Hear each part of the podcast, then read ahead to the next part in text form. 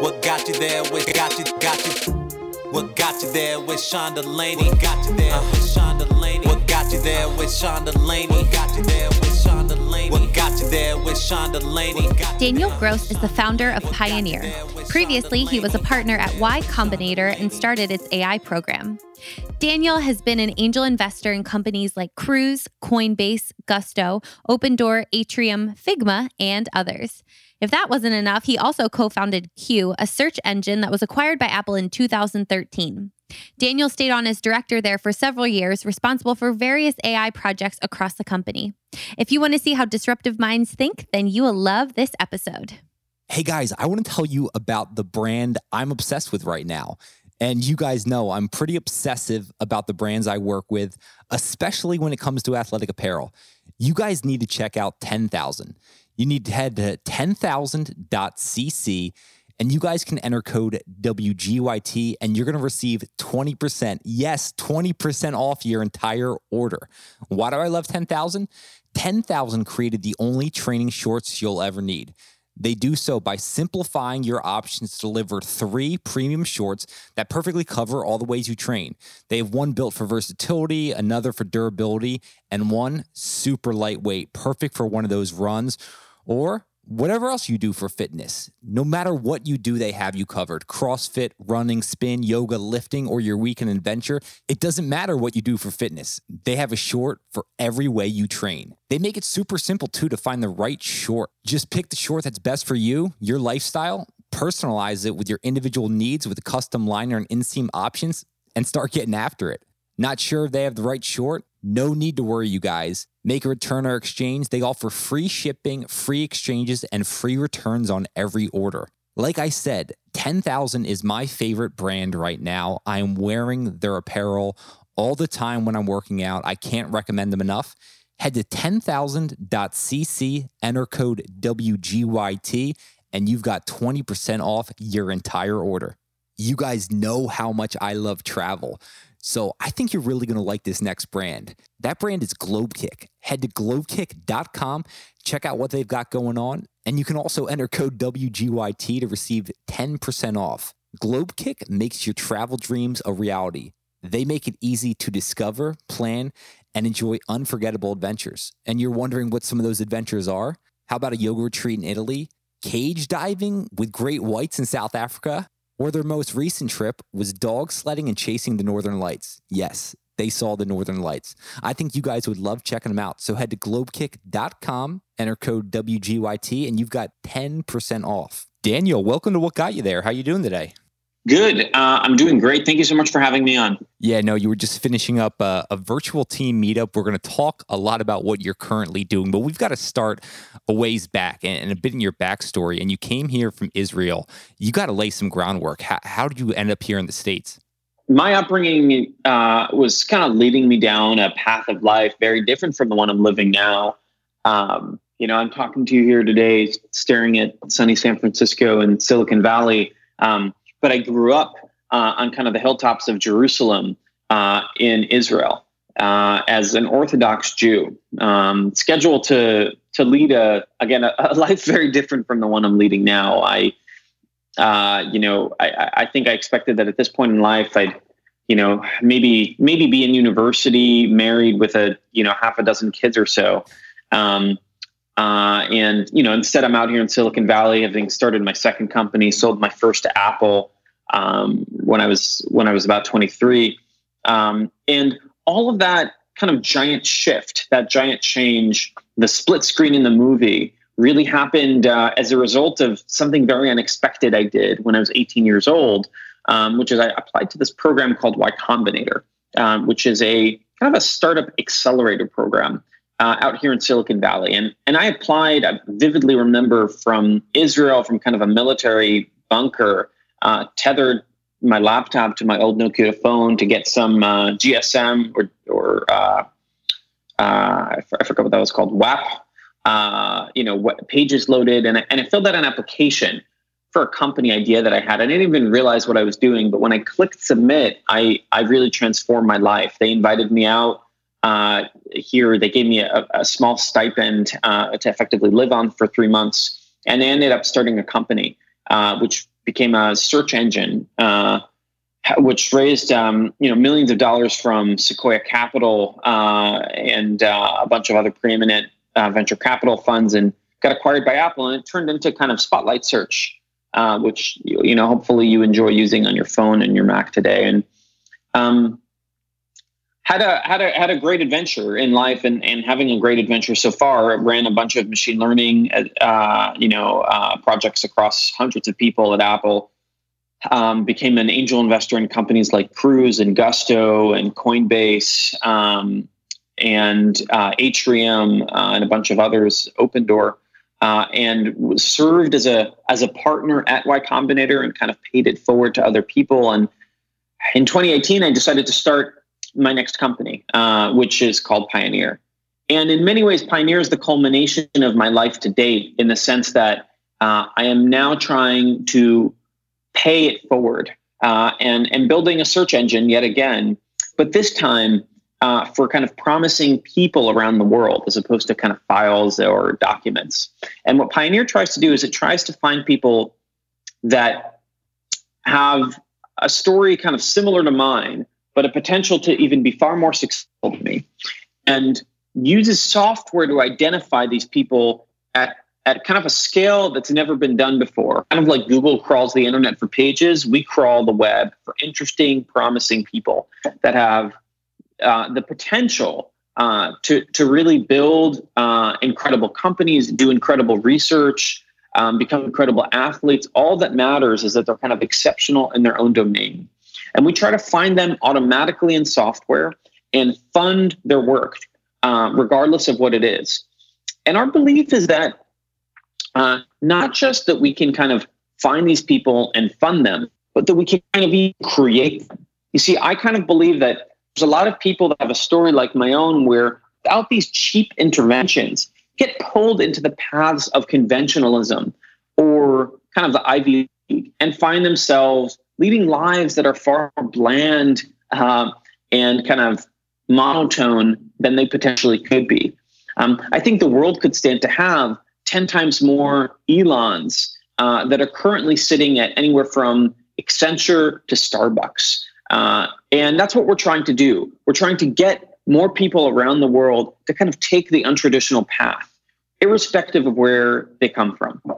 Uh, we launched Pioneer in August and uh, it's it's been going surprisingly well to date. You know, when you start a company, you kind of brace brace yourself and jump off a cliff and pretty much envision that you're going to crash into the ground. That hasn't quite happened yet. Um, we funded to date about the software has really uh, funded 30 people around the world, um, predominantly outside of the US, uh, actually about 55, 60% outside of the US. Uh, and we've had applicants from over 100 countries, countries like Tanzania, Albania, Morocco, uh, the Netherlands, and even our applicants from the US hail from small towns and cities. And so it very much kind of um, reminds one of the fact that uh, you know talent is actually pretty much globally distributed. Opportunity definitely is not.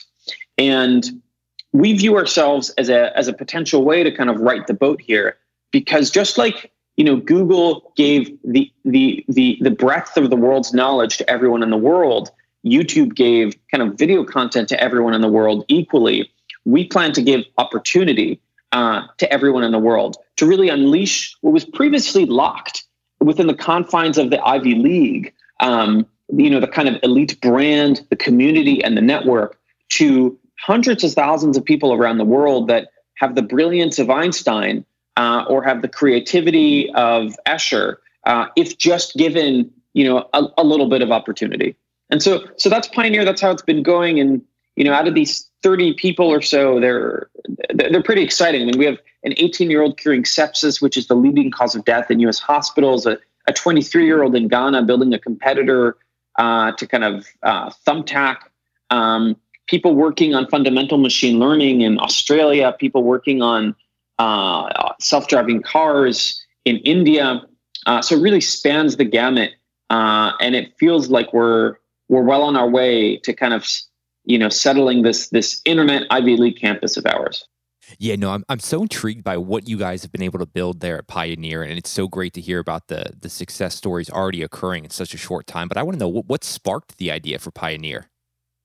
I guess I've been thinking about this for as long as uh, I I can remember, and I think it's mostly out of internal angst. Um, because my story shouldn't have happened, and I'm not even that successful. Um, but but it shouldn't have happened in the sense that uh, it should not be the case that interventions as simple as the one I did, you know, literally filling out an application, can have such drastic impact on my life. Uh, and it certainly should not be the case that so much luck should be involved in success. Because you know, you come out here and to say Silicon Valley, and there's a lot of happenstance that leads to, you know, leads to situations that that that cause kind of great things for the world. You bump into a person you end up hiring, you um, serendipitously meet an investor at a coffee shop. And I, I, am worried uh, about the fact that not enough people are working on removing luck from the genius or success equation. Uh, and, and that's been chewing on me for forever because I, I think I was a benefactor of luck. But you know, luck is very inefficient, right? There's a lot of white noise involved in success, and uh, you know, over time, as as I thought about what I wanted to do with my life, it crystallized to me that um, while the conventional thing would have been to work on any of the acute problems the world has, say curing cancer, global warming, um, uh, you know, inequality, the real problem the world has is a lack of people working on those problems. So to me, it's far more exciting to magnify the number of people that are going to work on, say, um, you know, building new cities or space or you know, curing cancer than to work on the individual issue myself because I think that's far more leveraged. Uh, and so, you know, the spark was more of an emotional one than a than a practical one, but that is often the case with ideas. You mentioned how luck factors into things, and I'm interested when you came to pitch Y Combinator, they actually didn't like your idea, correct? Yeah, um, that's uh, that's very true. I, I, sat in the interview and um, actually left the interview and started walking down the street, and Paul Graham, the founder, chased after me and asked me if I would come back uh, and re-interview, or or not even re-interview, but asked me if I would come back and spend the three the length of the three month program working on something else. They they didn't like the idea, but they thought I was good. So so what did you do in that interview that jumped out to them? Um, you know, they would later tell me that the real test wasn't necessarily the interview, but the, my response to the question that they posited. Uh, and it turned out I, I, I wasn't I have no memory of this. I've blanked it all out. But it turned out that when they asked me if I wanted to forego my idea and attempt to come out and work on something totally different, there was a little bit of a pregnant pause, uh, which is what they were looking for. Because the, I was probably thinking to myself, on the one hand, I really like what I'm doing, I believe in it. On the other hand, this is an opportunity of a lifetime. And I think it's that kind of flexible mindset that that isn't too flexible, someone who doesn't jump at every opportunity, nor someone who's too rigid, is what they were looking for it's so interesting to hear that. And I'm thinking about context in my own life where I've had a little bit of that pause and, and really thinking on different things. I'm also interested in your time at Apple. You, you mentioned some of the things that you and your team helped create at the time, but what did you really walk away from Apple learning? I don't know, is there a system they run there that just has helped you so much throughout the years? Yeah, I mean, in, in, probably an infinite amount of those actually, um, and it's and it's very hard, I think, for it's you know going through these experiences where you spend time uh, you know within a group within a tribe um, be it working at a company or spending time on a at university or going through an incubator or even being part of an internet community it's really hard to reverse engineer all the particular details you learn from it because a lot of it is kind of by osmosis by the peers that you're surrounded by and indeed this is kind of what we're trying to imbibe in software and Pioneer. We're trying to make like an online scene or a city almost uh, of uh, of people that are really productive to create more productive people. And Apple is kind of a well, it's a physical place, a campus um, where the, the, where that kind of tribe rewards very much um, you know, very, very uh, uh, uh, serious emphasis on kind of design, product principles, um, building something that humans enjoy, as opposed to just following the, you know, the drip feed of capitalism into what will generate more revenue. Uh, and it's really just being surrounded by so many great people Tim Cook, uh, Craig Federighi, Eddie Cue, Jony, uh, and interacting with them that really shapes your brain. So it's, it's hard to kind of codify particular things, but it, to me, the kind of meta lesson that was the most interesting thing was how much my own brain psychology changed as a byproduct of exposure therapy almost. Um, you know, I care much more about now the, the, the kind of I, I, I, I grew up an Apple fanboy, admittedly, but I care 10 times more now about kind of the fine details and things, about the thought process and the craftsmanship that goes into something being made. Um, whereas previously it was far more utilitarian. It also taught me a lot about management and growth at scale. Uh, you know, our startup did well, um, but it certainly didn't serve a billion users. There weren't hundreds of people working on projects that I was responsible for. Uh, and Apple had that opportunity. And taught me there's a lot of personal growth involved in that. You know when you shove a 23 year old to to manage a project that will touch a billion people. Um, there, there's a lot of sink or swim and i'm incredibly thankful to the company for giving me the opportunity to, to work hard. I mean i i i, I didn't kind of rest and vest. I, I was there there on weekends occasionally um, but to really educate myself on on what it takes to make something successful at scale like like the iphone or the mac or the watch when, when you first came to the States when you were 18, what was your plan? Did you think you'd be here until where we're at right now talking? um, no, I thought I would leave after three months. Did um, you really? I, you yeah, truly believe I, that? A hundred percent, a hundred percent. I did the math on how much money Y, Com- Y Combinator then gave out twenty thousand dollars, which was in the Bay Area for for you know one to two people enough to be here for maybe four months or so. I had to pay for the ticket from Israel uh, as well. So I didn't have too much cash, um, and uh, I thought I thought I would leave after three months and my company would fail. And and I think that's the thing. I think that's the thing is people get stuck in these frameworks of decade long you know arcs of where they're going to be in 10 years and five years and one of the worst things i feel like adults can ask kids is have you figured out what you want to do in life no one knows the answer to that question um, and the right framework for me is what I try to preach to others is opportunism.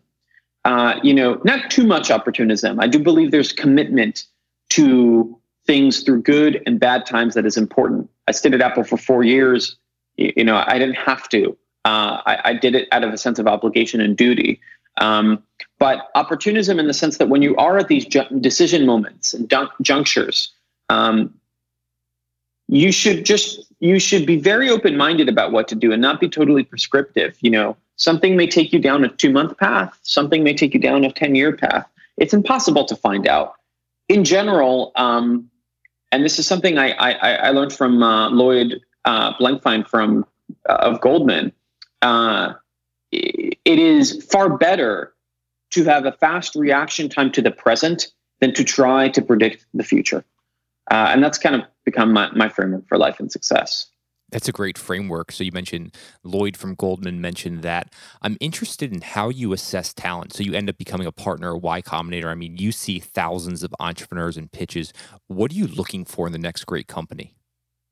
Well, so one uh, curious thing to note, by the way, before we dive in, is Pioneer looks for exceptional people, not necessarily just companies. We'll gladly fund um, will gladly fund Elon to do his research before he starts Zip2 or SpaceX. Uh, will gladly fund someone who just becomes Einstein and, a, and is a full time researcher. Um, because what we believe is we can basically look for the same things. Um, at a high level, uh, we look for people that are incredibly productive in whatever domain they're working on. And Pioneer is effectively a, a website, a product that tries to measure that, tries to measure productivity in different domains. We also look for particular personality traits that we think correlate with productivity. And that's usually someone who's pretty conscientious, um, you know, smart enough. We don't think we're, we're just looking for the super geniuses. In fact, we're probably not looking for the hyper geniuses. Um, but you have to obviously, you know, be able to go through life and, and make a certain semblance of decisions correctly. Um, and then we're also looking for people that that are kind of outsiders, you know, not necessarily agreeable with their the environment around them. People that feel a little bit like they've kind of saturated the world around them and they don't quite fit in. We're not the best place for conventional people. In fact, we're probably one of the worst places for it. I think conventional people are probably are already at Harvard, Stanford, Princeton, Yale, Northwestern, all these institutions. Um, we're kind of an outlet for people that are a little bit from the fringe, but still ferociously kind of productive and have an energy about them that's that's kind of interesting. Um, uh, and and I would say those are those are kind of the traits that we look for. And um, the thing about us that's really unique is we take bets on people, even though you know technically they don't deserve it, um, because we think the largest gift that we can give them is actually a brand and a community and a network uh, that no one else will. Um, and we, we've seen people, a lot of our pioneers then use the brand that we give them, the pioneer brand, to go on and do things like raise more money for their company or get more grants for their research. And that is, I think, the real gift that we're giving people. Yeah, no, thank you for answering the question I, I intended to ask. I was much more interested in how you evaluate individual people. So that was a great answer there. I really appreciate that. So, what does it look like when you bring someone into the Pioneer basically environment and you fund them? What are next steps for them?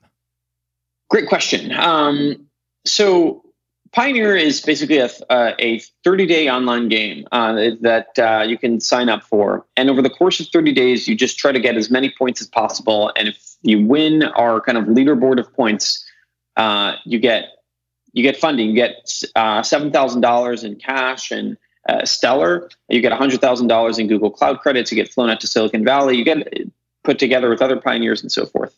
Um, and it resets every 30 days. So even if you don't win, you can play again.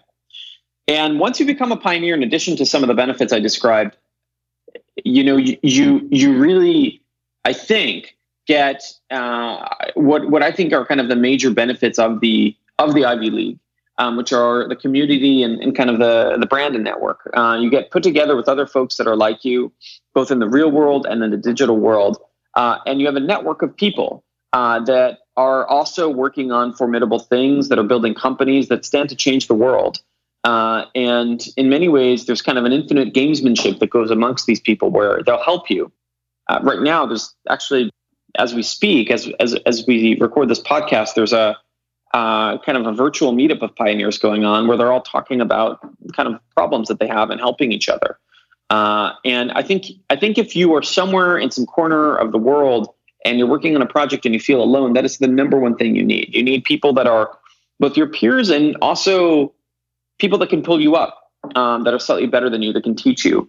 Um, finally, we also have a large mentorship component where we'll we'll kind of pair you together with a bunch of mentors and experts um, who have already built really established things. You know, people like Stephen Wolfram or Tyler Cowen uh, or Dylan Field, the founder of Figma, or Patrick Collison, Marc Andreessen are all kind of experts and mentors on our site. And we route them to the best pioneers based on a bunch of uh, different characteristics. So we're really trying to build a kind of package that could kickstart, you know, the next great person uh, without really caring about their credentials or who they are, how old they are, or where they're from. Um, the last fun uh, thing I should mention about it uh, about Pioneer is it turns out that the tournament itself is part of the part of the benefit. A lot of people who win Pioneer continue to reapply batch after batch, um, just because th- there's an element of accountability in trying to win something over and over. Uh, and you know, it turns out you kind of want that for the same reason you want to kind of be on a campus surrounded by other people that are also working, you know, uh, very aggressively on a particular project. Yeah, you mentioned the gamification element of this, and, and I want to know how you view gamification as a productivity mechanism and, and how much thought went into that prior to Pioneer. Yeah, I mean, in general, I find games fascinating. I think they are a very underrated way to get people um, to get people to do things. Uh, you know, we have you could envision a spectrum, and on one end of the spectrum, you have uh, things like drugs. Caffeine uh, is a good example, which gets people over the hump. All these pre-workout drinks athletes will take, you know, before before uh, before some type of performance, uh, and that kind of reduces the amount of willpower they have to spend in order to accomplish a goal. And at the other end, you have, you know, traditional software that doesn't really, you know, work with you to accomplish your goal. It doesn't reduce the willpower, but it enables you. Like, for example, email or coding. And in the middle, you have games. Games, I find, have some of the potency of, say, caffeine, uh, in the sense that they really they can kind of put you in a zone uh, where you're in flow uh, and you're able to do things you wouldn't be otherwise. Uh, and in fact, the, the, the the greatest example of this are video games, where the only purpose is flow. Um, the, the only goal of a Nintendo game is to put you in a place where you don't have to think and you can just do. Um, and we were trying to marry that with productivity. And we're trying to use some of the mechanics of games, things like point systems, leaderboards, quests, and side quests, uh, in order to reduce the amount of willpower people have to spend to get things done. Um, uh, and and I think all productivity software should have this. Like I think you know email should feel rewarding, not burdensome to do, and it should direct you towards the right things to work on, as opposed to you know the things that give you a quick dopamine hit. Um, but it doesn't today for a bunch of weird incentive structure misalignment, and um, that's something we do quite differently. And so Pioneer itself is really structured like an like an online game for productivity. Uh, and I think as a result, it gets people to do things they wouldn't have otherwise, and they keep on coming back for that same reason. Yeah, when you mentioned productivity and, and getting into a flow state, and we've had on Steven Kotler, who really dove deep into, into flow, and Mihaly Csikszentmihalyi has has written a great book on it. You guys can check that one out as of well. Course. But how do you get into flow?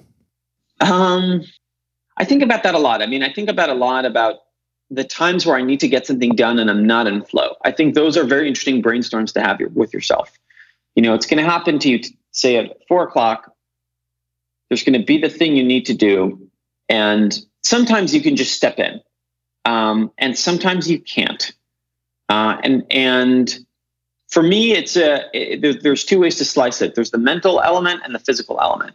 The physical one is a little bit easier to t- to dissect quickly, so we'll just knock that one out you got to be careful with what you feed your body um, because that can impair you or help you succeed. Just like training, uh, if you're if you're an athlete or an amateur athlete, um, it is certainly possible to to win the marathon and eat terribly. It is easier if you eat properly, um, and so you, you, know good nutrition just makes everything easier. Uh, and so I spent a and and you know, the follow up question to a lot of these people are to, to, to, to, that point is what are the details of it? But I think that's highly individualized, sadly. I wish I wish there were global learnings you could apply to everyone. Um, I think there are very few. Maybe I don't even want to say sugar is bad. For some people, sugar helps them push through, uh, you know, moments of difficulty. Certainly, eating food, drinking water is necessary. Beyond that, I think the feedback is just experiment with nutrition and just remember and record and think about what makes you feel sluggish, what makes you feel good. That is one preventer of flow. The other is psychological. Um, when I lack flow, even if kind of the body is in a good place, it is usually because um, I, there's either no novel. I do not understand the novelty in what I'm about to do. Uh, I think fundamentally the brain is addicted to novelty. We want to be engaged and interested. That's probably why we're here as a species. Is we followed things that were interesting and we constantly tried to learn. Everyone is trying to learn all the time. Um, why is refreshing Twitter and your inbox exciting? It's because there's stuff you haven't read yet that you could potentially read, and you have a predictive model that says, well, the stuff I previously read from this place is interesting you know, my previous email, most of it's boring, but occasionally there's one really interesting one. Boy, I should continue to refresh it. Maybe I'll get an interesting one. Um, and so it's that predictive model that's now telling your brain there's nothing to see here. And so you've got to figure out how to make whatever is in front of you interesting and engaging. Um, sometimes it's about reframing the task in your head. Sometimes it's about reminding yourself why you're trying to do that thing. You know, sometimes it's about reminding yourself who you're doing it for it really depends on your psychology. I'm a, con- uh, a conscientious person that that that has a strong sense of accountability. So for me, it's very helpful to remember who I owe this to. I mean, I I, I like having people that are kind of dependent on me. Um, it, it really it propels me to do uh, work. Um, uh, and so you know, like food, a lot of this is somewhat individualized, but I, I, would really think about what's preventing you from finding novelty in that particular task because that's why you're not finding flow. Um, and ultimately, games, again, are this environment that are designed to never have that moment. And Nintendo has people that have spent their entire life just constantly adjusting the grade of the hill so that you never feel it. Um, never too easy, never too difficult. Uh, and so that's how I think about it. Um, I think I think a lot of this comes from just introspection and reverse engineering. With introspection, I'm thinking about this in, in two ways both giving yourself the time to really sit there and deeply think, and then also how are you getting into those elements w- where you're not overworking yourself so you actually have that time to think freely? I mean, I don't know. I feel like I have a lot of time to think. Um, my mind is very active. Uh, I, I, I, don't think um, I don't find myself with. Uh, I, I, guess I should reframe your question. It's not about finding time to think. Uh, it's about figuring out how to make yourself interested enough in getting better, such that you find time to think. There's time is a thing that is made, um, depending on what you're interested in doing. And I think there's a lot of people that live life and just have it stream by them and don't realize that they can actively change it. You can really change your experience to things. Um, life can be significantly better than it is. You can reduce the suffering that you have, no matter what that suffering is, uh, or you can increase it.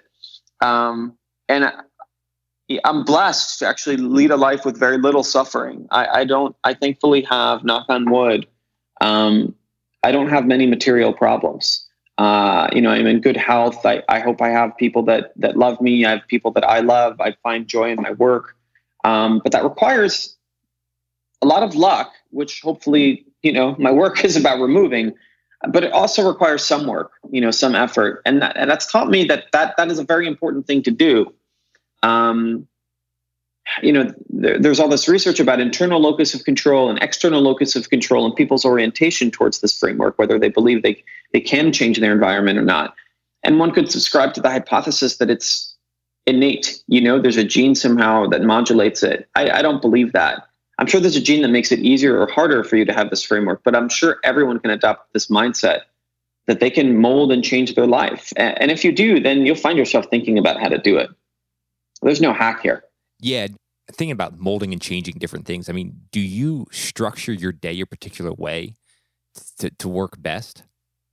Yeah, and again, I think a lot of this stuff is individualized. For me, you know, what tends to work really well is to do the most demanding intellectual work in the morning uh, and uh, to kind of ease off uh, towards later in the day. Um, three, maybe slightly longer eight or nine years ago, before I was into before I was managing people, uh, I was very different. When I was just writing software all day, I needed a long time to boot up, and then I was far more productive late at night. Um, and so the lesson here isn't one is better than the other. It's just to adjust your schedule uh, in accordance, and that you know that's something I I spend a lot of time on. Um, uh, you know, so the the hours of the morning are for me are quite precious. Um, uh, and I, and I think you know the thing people forget is you, regardless of what you do. I mean, even if you're working at a at a company, um, uh, you know that's very large, you need to take care of yourself. The company is is a place for you to do work, uh, and then you need to spend time figuring out how to how to improve yourself. It's just a thing to do. Um, it's not a giant. You know, the, the solutions here aren't reading, in my opinion, lots of self help books or um, creating checklists or I don't know much. There's not too much process involved. Uh, it's just something you have to orient your mindset around to. And for me, that's just something I constantly think about. You know, I, I constantly think about what went well today, what didn't go well today, what could be improved, what should I try differently. It's just that the chatter that's inside my head. You mentioned how you've shifted now and, you, and you're much more of a manager and leader. And I want to know what you found recently that, that helps you inspire those around you so you can be a better leader? Well, I think one thing that, that really helps a, a lot of the leaders and uh, other founders that, that I work with and pioneers that I work with uh, is becoming aware of your own insecurities. It just makes life much easier. Um, if you can figure out that, you know, when you're in that meeting and, you know, say someone who technically, you know, works for you says something that, that causes you to be incredibly defensive. It's in- incredibly helpful to experience that in the third person as opposed to the first person. You know, the sensation of feeling defensive, and you can occasionally really feel your almost muscles tighten up, uh, as opposed to just being glued to the screen that is re- the reality and not being able to step out outside of the frame because that enables you to win in all environments, which is what you want. You want to be able to always be an inspiring, promising leader, even when things are going badly. Um, and so, becoming aware of your own insecurities, and for everyone, it's something else, is is I think incredibly important. Um, everyone's going to have their own journey to doing this. Uh, you know, for me, it was a lot of trial and error, uh, and it was just a lot of honestly. I, I, I don't envy the people that initially reported to me when I was 18 or 19. I had no clue what I was doing, and I'm thankful for them for putting up with me. Um, the second thing I would say that's a good trait of leadership is really good, crisp communication. Um, in particular, getting to the point, answering questions succinctly. Um, uh, and and and that's something one can get better at by obviously trial and error, um, but also by two other methods. One is just osmosis, being surrounded by other good leaders. If you can't find good leaders to be surrounded by, I suggest because you're physically just not in a place where that's happening. I suggest online communities. If you can't do that, I suggest books. Just reading a lot. I read a lot, biographies in particular, about great leaders of our time. I find that really helps me kind of imbibe a little bit of their personality. Um, the Churchill biography that came out last year, as an example, is wonderful. Um, the all the the Chernow books are great. Uh, the one about Rockefeller is particularly good. Um, uh, the Isaacson book uh, about um, actually all the Isaacson, books except the Steve Jobs one, sadly, I think are very strong. Uh, the Steve Jobs book I just found quite quite boring. I wonder if it was rushed. Um, and then the third thing um, that one could do, I think, to improve their communication style is just write a lot. Uh, writing is a feedback loop for speaking in many ways because you end up reading what you just wrote. Um, and as I would just try writing. Don't worry about it getting published or not. Just write, write, write, write, write. Um, don't judge yourself too harshly. Things just kind of improve over time. Uh, and I would say the third trait, going uh, up to the parenthetical there, the third trait of good leadership, uh, you know, in addition to being aware of insecurities and good communication, uh, the third trait of good leadership, or a third trait amongst many, um, is just uh, pattern matching. And it, it's different from intellect. Um, it is true that the great leaders that you meet are generally very smart, um, usually have very good memory. I found as a common thing. Um, you know, I, I don't know that I have super great memory. I certainly worked with leaders that have memory that is ten times better than my own, which is quite uh, quite upsetting at times. But it's really pattern matching. It's it's the fact that you've seen similar things in the past to what you're seeing now, uh, which enables you to come to a very quick decision. Um, so a lot of people will talk about other traits, like for example, good leaders are decisive, or good leaders uh, make make good decisions. But I think a lot of that is just you have a bank of of similar things you've seen in the past. And the answer, the, the way to get that is just by exposure therapy, is to just get in the game uh, of, of making a lot of decisions and uh, being surrounded or surrounding yourself in environments where decisions are getting made. You mentioned some great biographies, many of which came up on the podcast before. When you're reading, do you take notes? Do you do anything like that? Yeah, my framework for this is I will do anything to read. Like I will take notes on the book. I will take notes on an index card. I will not take notes. Uh, I will take notes on my phone. Um, anything, whatever it takes to read as much as possible. This is also my strategy with books. I will read fiction. I will read nonfiction. I will read a book um, from the end to the beginning. I will read a book from the middle to the to the to the end. Uh, I will stop reading a book at some point. Um, I and, and I mention this because I, one of the greatest gifts given to me by a friend was the realization that um, you should just read as much as you want, as much as you can, and you should not be very rigid or religious about it.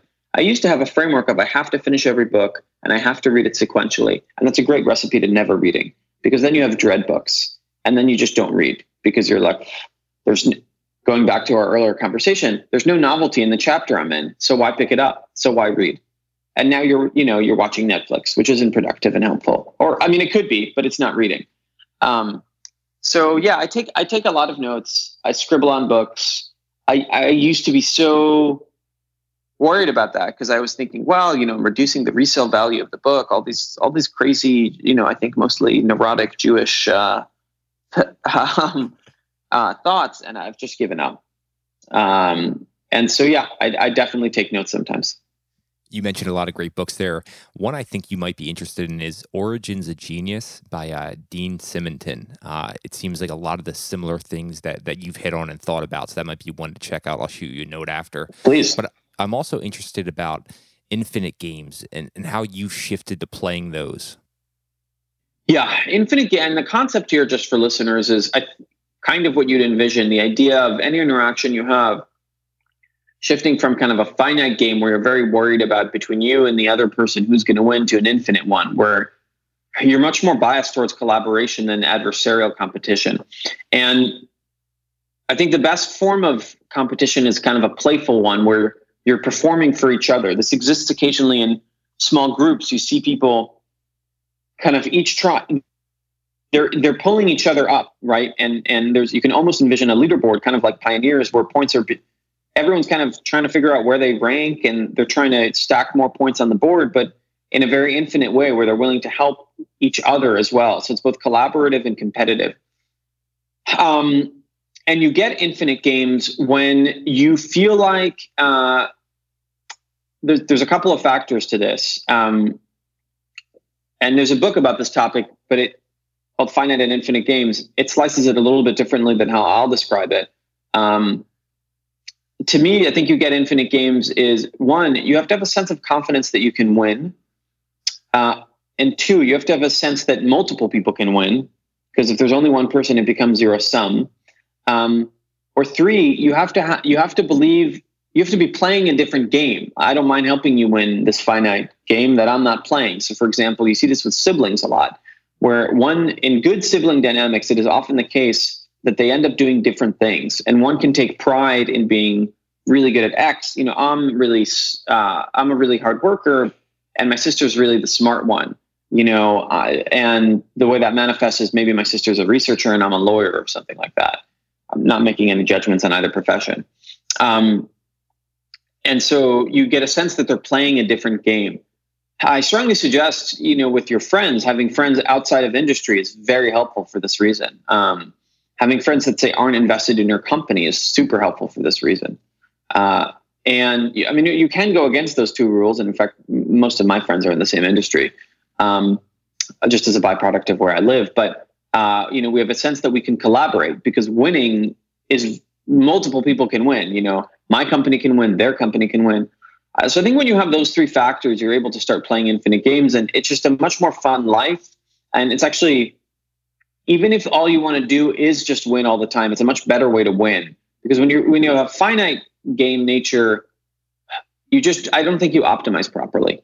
Um, and and the reality of it is, you know, life is long. Multiple people can win. Um, and so more often than not, games you perceive as finite are quite infinite. How long have you been thinking like that? Well, I don't know. I can't tell. I mean, I read the book a couple of years ago. So perhaps that crystallized the exact wording. But I've been using games as metaphors my entire life. Um, I think. Uh, I, I, think things really took it to another level with Pioneer because we started building one, started building a game.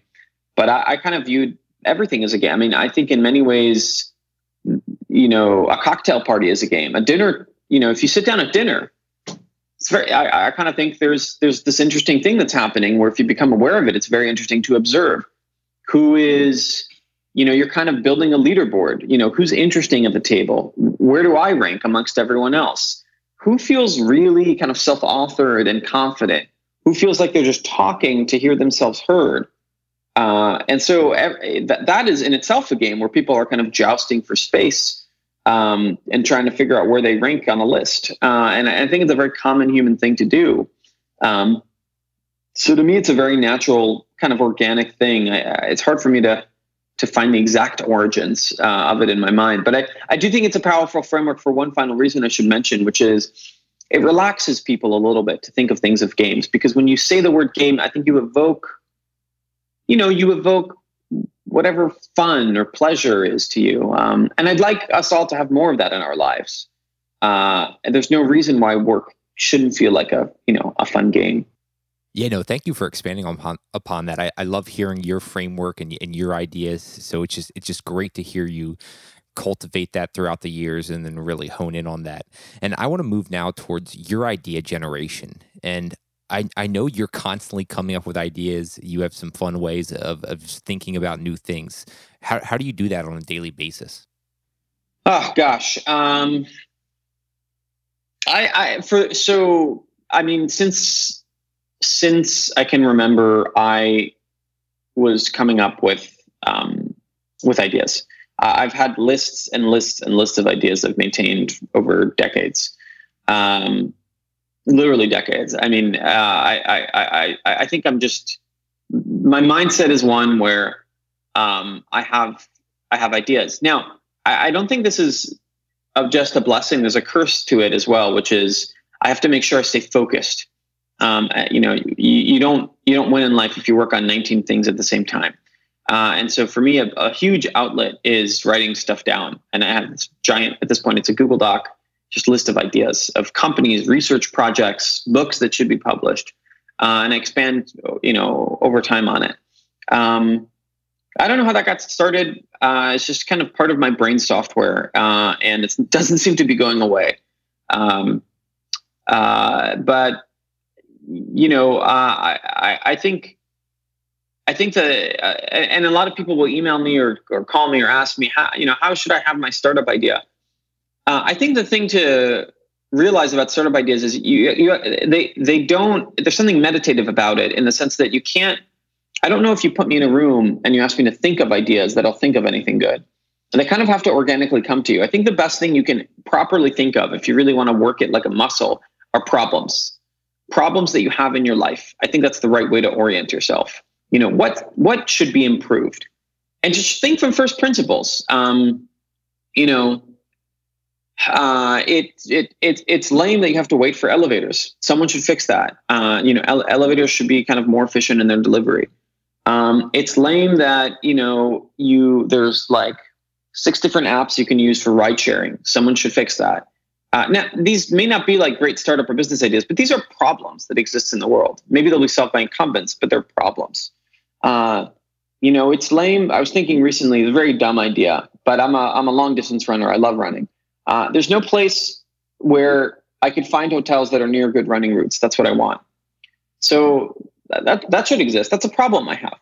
Uh, so I would just orient yourself to think about the anecdotal problems that you have, uh, and um, and hopefully from that, I think you you get startup ideas that are actually quite useful when you're looking at one of these problems that you have, what would it take for you to actually cultivate this into a business? Is it something that has to keep you up at night, or, or is there one factor that would make you do that? Um, yeah, I mean, I think the thing to realize about kind of going from startup ideas to businesses is the mis- I, I guess the mistake people make is they look at you know when they think of businesses what do you think of you think of general motors you think of google you think of apple facebook spacex Stripe, Dropbox. These are giant things. And so you get stuck a little bit because whatever idea you have is probably not going to be a giant thing, especially if it's a good one. Great ideas don't often start out as giant things. Um, and so I think the, the thing to realize is that all of these large companies uh, actually started as really small projects. And it's, you know, it's it's really interesting to go look. I would go look at the landing pages of all of all the large tech companies. You know, 2004 Facebook or 1999 Google uh, or you know uh, 2001 Apple whenever they launched that website. Uh, they all look really stupid almost and silly. And the re- you know if you look at those great photos of Jeff Bezos in his office, uh, you know starting Amazon with with the graffiti on the wall. Um, that that is what stuff looks like. So you know the thing to realize is uh, the small project idea actually could probably become a giant business. The one twist on this that I recommend people stay focused on is you should have a line of sight to what is a good market. Uh, I would not work on an idea that seems small if the market seems obviously bad, um, with where, there's no path to differentiation. And this is a little controversial. A lot of people will tell you to ignore the market. The market will change, non-consumption you got to be careful. You don't, I would not start a food delivery app. Um, it's just a bad market to participate in now. Um, you can think creatively about the market. So you can say, well, you know, maybe for whatever reason, Google web search isn't good enough for you and you want to do something different. I mean, maybe there's an interesting path to take down Google. That's a giant market with a large incumbent. But spend a little bit of time just thinking about how potentially you'd make a little bit of money, not a lot, and figure out how much margin there may be.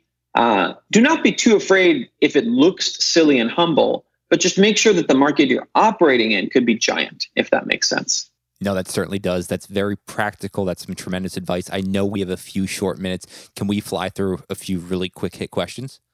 Sure. Sounds great. Cool. Can you just give a quick sentence on each of these people? Elon Musk. Brilliant, erratic, uh, you know, Edison of our time. Steve Jobs. Uh, neurotic, uh, I think much more of, uh, would be a good one here. Um, it's much more of kind of the neurotic uh, Escher of our times in terms of his artistic ability being the important one. Charlie Munger. Seems like Charlie Munger and Warren Buffett have become the wizened old uh, kind of grandparents of capitalism uh, we all wish would adopt us. Alexander the Great.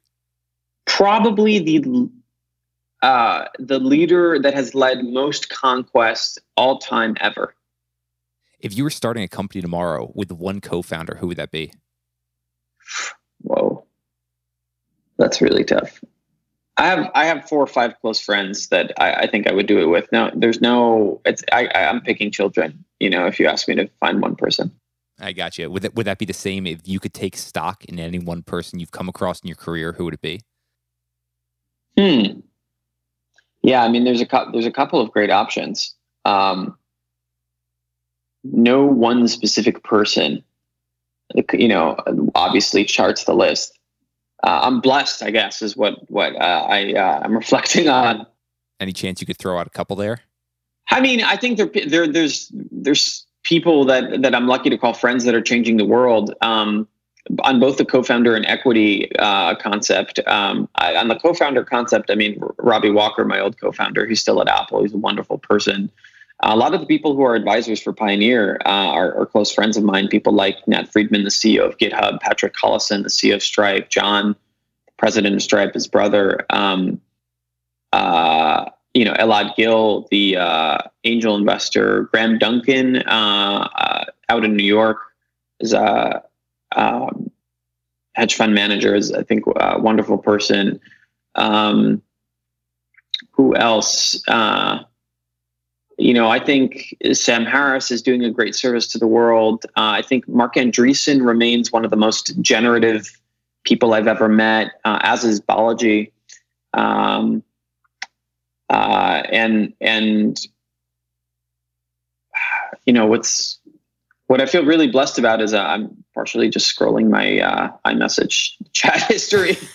um, uh, you know, I think uh, Michael Nielsen is doing really interesting research in a bunch of good areas. Uh, Naval Ravikant's, I think, ideas uh, just around the world are obviously resonating with a lot of people. Uh, I mean, all of these folks, I think, are are really good. Um, I will say though, all of these people are kind of already at the top of their game in terms of uh, underrated bets. Uh, I mean, the answer is assuredly our pioneers. These are people we are literally trying to take stock in. Um, so uh, you could basically you go on our site and, and kind of view all of them. Uh, I, we, we, all obviously, I, I strongly believe those are folks that are going places. No, I appreciate that. I know that wasn't an easy one to answer. So, final question. I know you've got to get going, but what's the best product you use? Recently, all time best product I use is still undoubtedly the iPhone. Um, boring answer, but true. Uh, the recent new addition is probably the AirPods. I mean, they just work. They they don't seem to need charging. Um, if you want a, a, more novel answer, um, something I started to use actually on Michael Nielsen's recommendation perhaps a year ago. I use almost every day. It's called Anki, A N K I. It's a spaced repetition memorization app. And it is basically a way to never forget anything. Um, whatever you put in the Anki doesn't come out of your brain. That's it. It's great. Well, your first two answers were the same for me. I hadn't heard of Anki yet, so definitely going to look that up. But Daniel, this has been a lot of fun. I, I, walked away from this learning a bunch. I know the listeners did as well. Where can they best stay connected with you? Um, if you want to subscribe to, to kind of my thoughts, which you know are hopefully fractionally interesting, perhaps Twitter is a good resource. Um, uh, I'm on Daniel Gross on Twitter. My email is also in my Twitter bio. You can email me there. Um, uh, and then, um, you, you, know, Pioneer is actually a great way uh, if if you're interested in kind of further working with me or, or with other interesting people to like, for example, pretty much everyone I just mentioned. Uh, I think almost all of them are Pioneer advisors or or, or mentors. Um, uh, play the game and uh, and see uh, see how far you get. You'll learn a lot. Well, we're definitely going to have all that linked up in the show notes. But Daniel, I can't thank you enough for joining us on What Got You There. Thank you so much for having me. Hey guys, I want to tell you about the brand I'm obsessed with right now. And you guys know I'm pretty obsessive about the brands I work with, especially when it comes to athletic apparel. You guys need to check out 10,000. You need to head to 10,000.cc and you guys can enter code WGYT and you're going to receive 20%. Yes, 20% off your entire order. Why do I love 10,000? 10,000 created the only training shorts you'll ever need. They do so by simplifying your options to deliver three premium shorts that perfectly cover all the ways you train.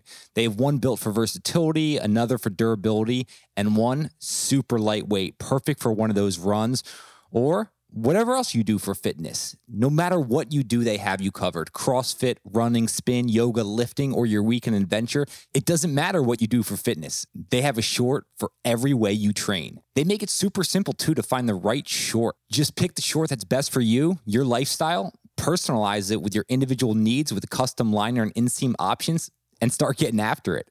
Not sure if they have the right short? No need to worry, you guys. Make a return or exchange. They offer free shipping, free exchanges, and free returns on every order. Like I said, 10,000 is my favorite brand right now. I am wearing their apparel all the time when I'm working out. I can't recommend them enough.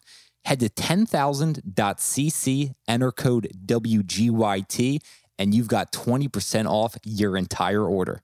You guys know how much I love travel. So I think you're really going to like this next brand. That brand is Globekick. Head to globekick.com, check out what they've got going on, and you can also enter code WGYT to receive 10% off. Globekick makes your travel dreams a reality. They make it easy to discover, plan, and enjoy unforgettable adventures. And you're wondering what some of those adventures are? How about a yoga retreat in Italy? Cage diving with great whites in South Africa?